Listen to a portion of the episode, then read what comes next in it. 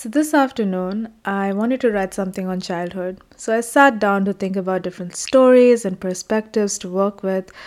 But all I could come up with is this one picture that I believe we've all come across. It's the one with the house and a river passing by, a couple of hills in the background, and a lot of birds migrating, and a few happy faces. It's so funny because life never looked like this back then, as far as I remember. But this picture oddly feels familiar and reminds me of my childhood. So either life was so peaceful back then, or we were manifesting one. And here I am, 20 years later, trying to decode the art and the artist. This poem is about childhood, what it felt like, what it looked like, and that picture in particular. And it's called A Painting. If I could paint, I'd paint my childhood. The one with red swings and a brighter sun. The one where the clouds aligned with the hills and the birds migrated before the dawn. And as children, we'd scream at top of our lungs, racing to the top, wild, carefree, and young. Little did we know that the smoke from the chimney of the house beneath would fog up the entire scene one day.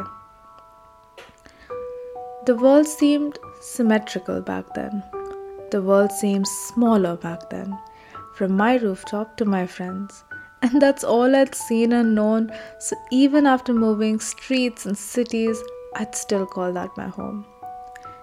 And every morning I'd wake up in a rush, with one sock on and a toast in my hand, to catch that yellow, loud school bus just to sit beside my friend.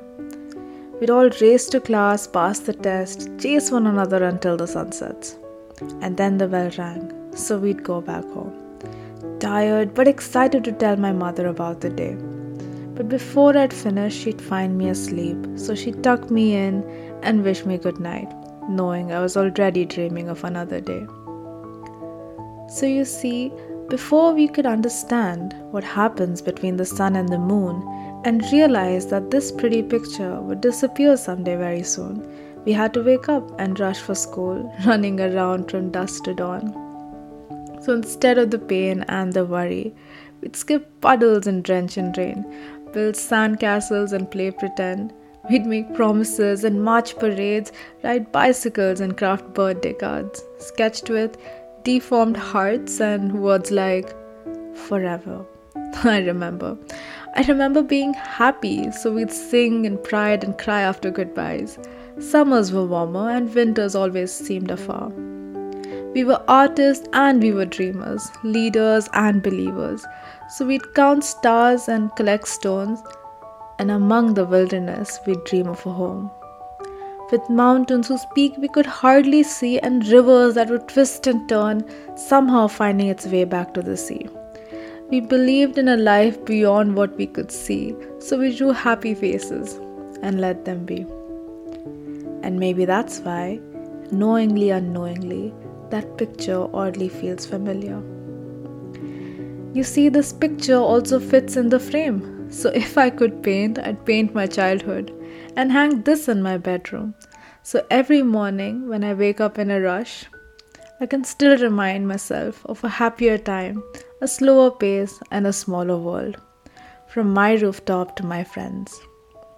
Hoping that life looks exactly like this in the end. And hey, maybe it will.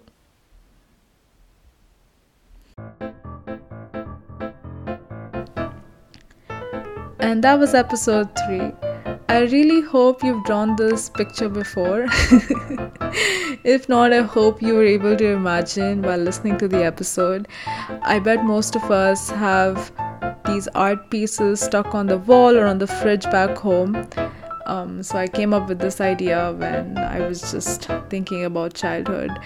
Uh, but thank you so much for listening. You've been great. I'll be back this month with another episode very soon. And I'm very excited about that one because it's very special. So do stick around.